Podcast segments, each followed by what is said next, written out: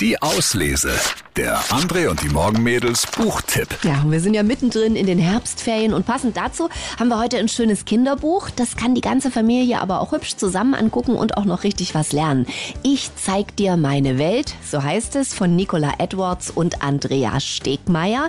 Es geht um die Kinder dieser Erde. Wo gibt's zum Frühstück Fisch? In welchem Land fahren Schüler mit einer Drahtseilrutsche in die Schule? Und wo wird Fang den Drachenschwanz gespielt? Das Buch ist ganz hübsch illustriert. Es macht wirklich Spaß, gemeinsam durchzublättern und auch die verschiedenen Sprachen, die Vokabeln so ein bisschen nachzusprechen und eben ein bisschen was zu lernen. Ich zeig dir meine Welt von Nicola Edwards und Andrea Stegmeier. Die Auslese. Den Podcast gern abonnieren. Überall, wo es Podcasts gibt.